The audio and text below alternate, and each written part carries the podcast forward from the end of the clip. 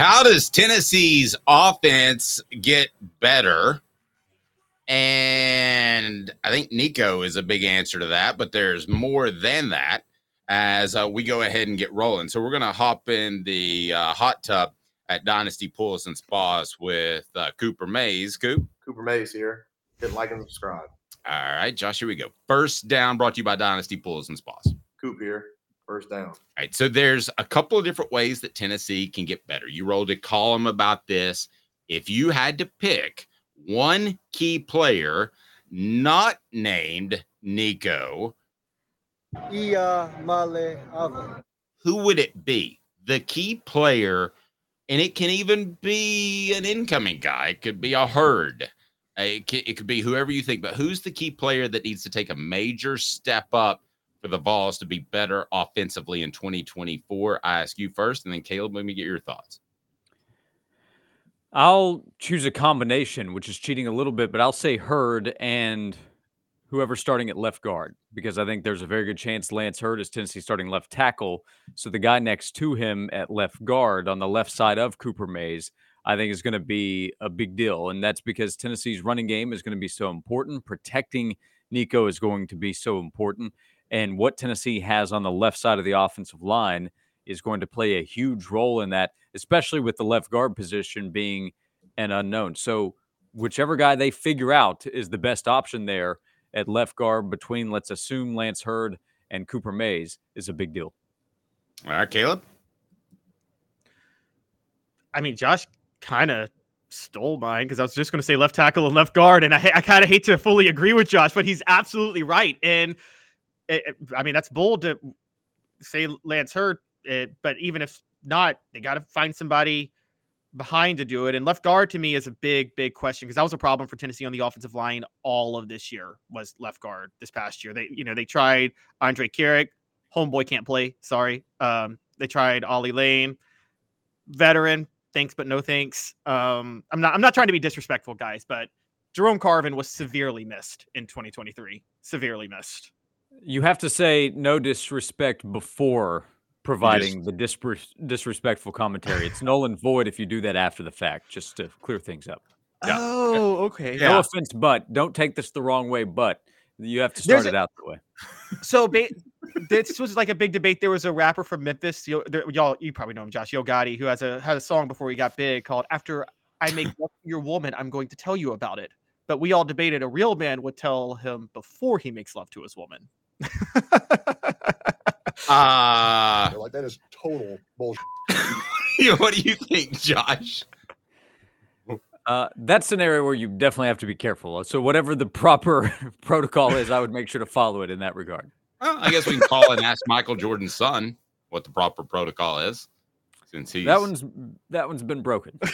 yes, that one, that one has been broken. All right, what down are we now, Coop? Cooper Mays here. Second down. Oh, by the way, I was going to go Bru McCoy just from a health standpoint. I'm not questioning his play, but he needs to be 100%. So I'll be different and I'll go Bru McCoy, um, which I think you will be healthy from all indications. All right. So, uh, second down is this. Um, and I think you guys just answered it. What is the key unit that needs uh, to step up? So, is it just the offensive line for both of you guys? That's definitely the starting point in the conversation for me. Wide receiver needs to be improved. There was a clear step back from 2022 to 23. So, what Bru McCoy is able to do coming back from injury, what kind of impact Chris Brazzell is able to make, and then the development of other players and or the arrival of the talented freshmen, what they're able to do is going to have a huge part of what this offense is able to become in 2024 too. Um, I can't. I'm. You know, I'm a trenches guy. Josh has known me for what 20 years. Josh. Um, I'm a trenches guy, but I'm going to take wide receivers if I had to choose between the two to take a major step forward, and that would help Tennessee's offense the most. Caleb. All right, I'm. I I I, can't agree with you guys about receiver because I, I just think they're naturally going to take a step forward because of who they've added and the health and everybody in the locker room. I, I think it is offensive line, but I'm going to give you guys a close second and y'all are going to be shocked by this, but I'm actually going to say running backs. And the reason I'm going to say running backs is because look, Dylan Sampson is a is a budding star. They want to be able to get him on the field, but he's got to step it up pass blocking because I don't care how good the offensive line blocks. If Dylan Sampson is uh, is is a is playing like complete air out there, Nico's going to get hit every time, and they can't use Dylan Sampson the way they want to until he actually learns to pick up a blitz. Josh, along those lines, I know you really like Cam Seldon, right? I love his physical talent. Yeah, for sure. Mhm. Yeah, he. Uh, l- let's see how he develops as a runner. He has a lot to learn. I think that showed in the bowl game, but he also has a lot to work with from a size uh, and skill set standpoint. So there's a ton of potential there. And Caleb's not wrong. I, I viewed it as how Tennessee performed in 2023 and where they need to be better.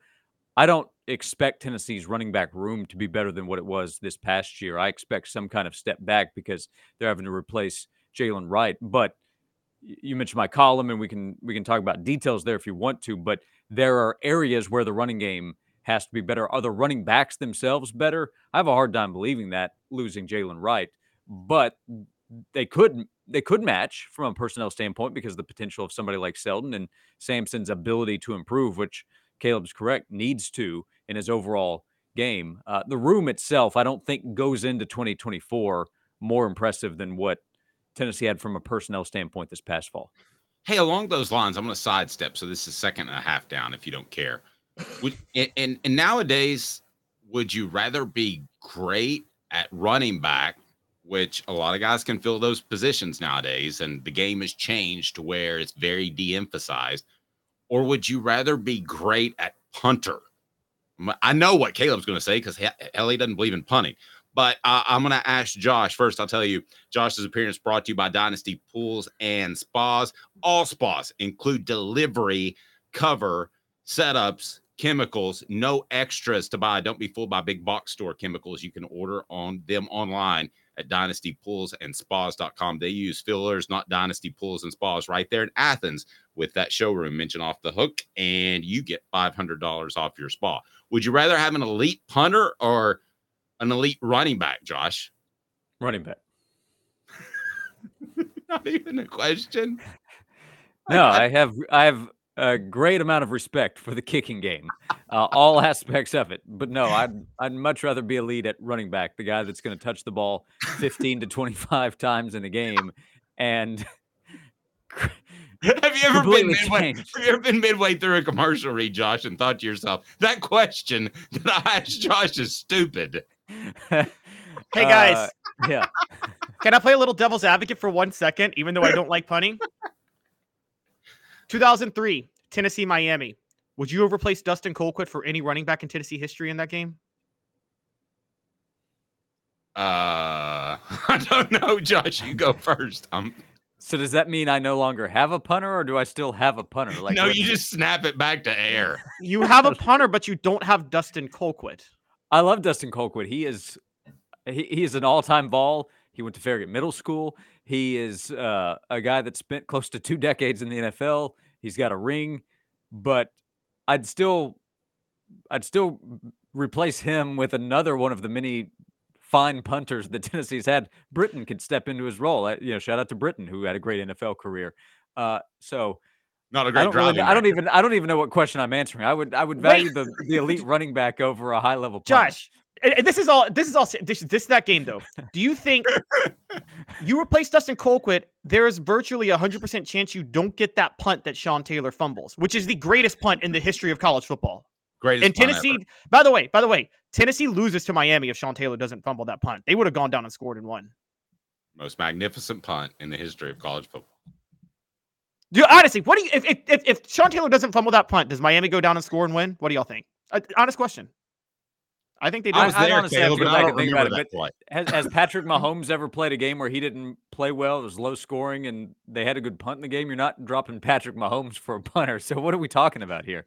It's no, it's Tennessee beat Miami solely because of Dustin Colquitt. That was the he single-handedly won that game, and you guys are forgetting that it was a ten to six game. Miami was significantly more talented than Tennessee. Tennessee wasn't in Miami's class on talent in that game, I and Dustin shouldn't Colquitt won the game. I shouldn't have veered off path. I feel like Caleb's arguing with himself. No, So- that's wrong.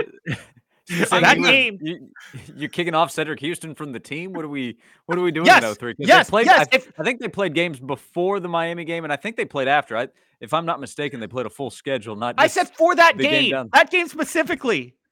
You Okay. you replace Dustin Colquitt with Britton and you start Jamal Lewis, you lose that game. I don't know if that's true because good. Jamal, Jamal. Jamal might have he might have busted off a an 80 yard touchdown run. How do you know that that's not true? Plus, Not Britton was against awesome. Miami's defense. Britton spent he a decade in the NFL. What are we talking about right now? Okay, I'm He gonna did not you. that punt. All right, third down. Britton was the punter on a Super Bowl winning team. All. SEC center Cooper Mays here. Fourth down. Wait, there's a third down. There's a third down. You forgot third down because of all that. Wait, Tennessee center Cooper Mays here. Third down. third down. Cooper Right, sounds so Dave's excited. just so motivated fourth down, so we can we can punt on this segment. I mean, this is no, so that Caleb can pass on punting. Um, if you had to pick Tennessee's three wide receivers right now, because we know that they like to settle on three and play three, who would they be, Josh? right now. I would say Chris Brazzell, Squirrel White, Bru McCoy. That of course assumes health with Brew coming back from injury. We haven't seen Brazzell on the field with Tennessee yet, but those would be my three right now. Why would you go Brazzell above Mike Matthews, just out of curiosity? He's more proven in college, which Mike Matthews has not played in yet. And Matthews is going to be a freshman, and I need to see a freshman get that kind of opportunity ahead of a transfer who's been brought in to play right away. Okay. Caleb, thoughts? Um, I, I obviously nailed it. McCoy. Personally. Yeah, I mean, I I, I think Josh nailed it too. I, I'm gonna go out on a limb because I saw enough of him before he got hurt at the end of the year that I think I misjudged Dont'e Thornton, and I think fully healthy all season to kind of get back into rhythm. I think Dont'e Thornton will occupy that that uh, other whiteout spot ahead of Chris Brazzell, and then Squirrel White in the slot. Well, jo- that's coming a long way, Josh, because at one point Caleb said Dont'e Thornton is dead to me. I Didn't call him a disgrace. I did call him a disgrace. I shouldn't have done that. That was wrong. Well, well, you know, Thornton came in and he was given an opportunity right away without much challenge coming from Morgan, right? They raved about his talent, his athleticism. Nobody's questioning his athleticism, but it did not work out for him playing inside. He made some more plays on the outside. His only touchdown of the season came on the injury that he suffered. So he was starting to come on. I, I would have liked to have seen how he could have finished out the season. Thornton will be a part of the competition, but he does have to compete more legitimately this year, I think, for a spot with somebody like Brazzell coming in with a talented freshman. Nimrod and Webb got more playing time, more experience. Let, let's give them a chance to develop because two years ago, nobody thought Jalin Hyatt was going to go from a guy they couldn't count on to winning the Biletnikoff Award. So there will be a chance for development. Another guy we're maybe counting out is does the coaching staff look at Jackson Ross as a player that should be considered in the mix as well? He's already proven what he can do as a punter. We know the value there. So I'd give him a look on the outside as well with the ability to to use both legs. Did you know he can? Yeah, he can line up with his left or right foot forward. Yeah, so you know he can probably play uh, both sides of the field. I'm, I'm not sure that they have that same level of confidence in all the other receivers. Okay, fourth down. All SEC center Cooper Mays here. Fourth down. All right. Uh the offensive line. Um, so I want to get into Heard, but not quite yet. I want to I want to get your thoughts uh on the the other four positions. If Heard's not a factor, do you feel good about those guys, great about those guys, or okay about those guys? Let's leave Heard out of the conversation. He's not committed yet. So what do you think about those guys as it stands right this second? Feel great about having Cooper Mays back at center. I would say good to great about Javontez Spraggins a right guard. Okay to good about John Campbell Jr. left or right. Left guard concerned. And then we haven't gotten to the fifth spot because of Heard. So as a group, I would say I feel I feel solid about what Tennessee has on the offensive line. That's before we get to depth, which is a real concern. I think right now. And like I said, with some of the young wide receivers or less experienced wide receivers, let's see if some of these offensive linemen develop and there's more confidence in the summer. But right now, behind three or four guys, I don't sense much confidence yet. All right. What about you, Caleb? Yeah, I'm I'm with Josh. Um, I do think there's going to be some development. I just can't see either Aiden Bustle or Vyson Lang. Um, I can't see one of those guys not kind of emerging. But I, I think I think Josh Heupel's recruited a lot of bodies on the offensive line just to see who emerges, and he's he. The fact that they didn't enter the portal lot this all season, I think, is actually a good sign. that they're confident in at least one of them kind of stepping up and occupying that left guard role. Um, because we know he, I, I'm pretty sure Heupel just showed Addison Nichols door was just like get out, and so, um, Jackson Ross would have been a tougher left guard than Addison Nichols. Just so Hell you guys know. Jackson Ross, Um, man, he can play anywhere. Those Australian rugby players, man, they're tough. So I mean, it's Heisman time for Jackson Ross.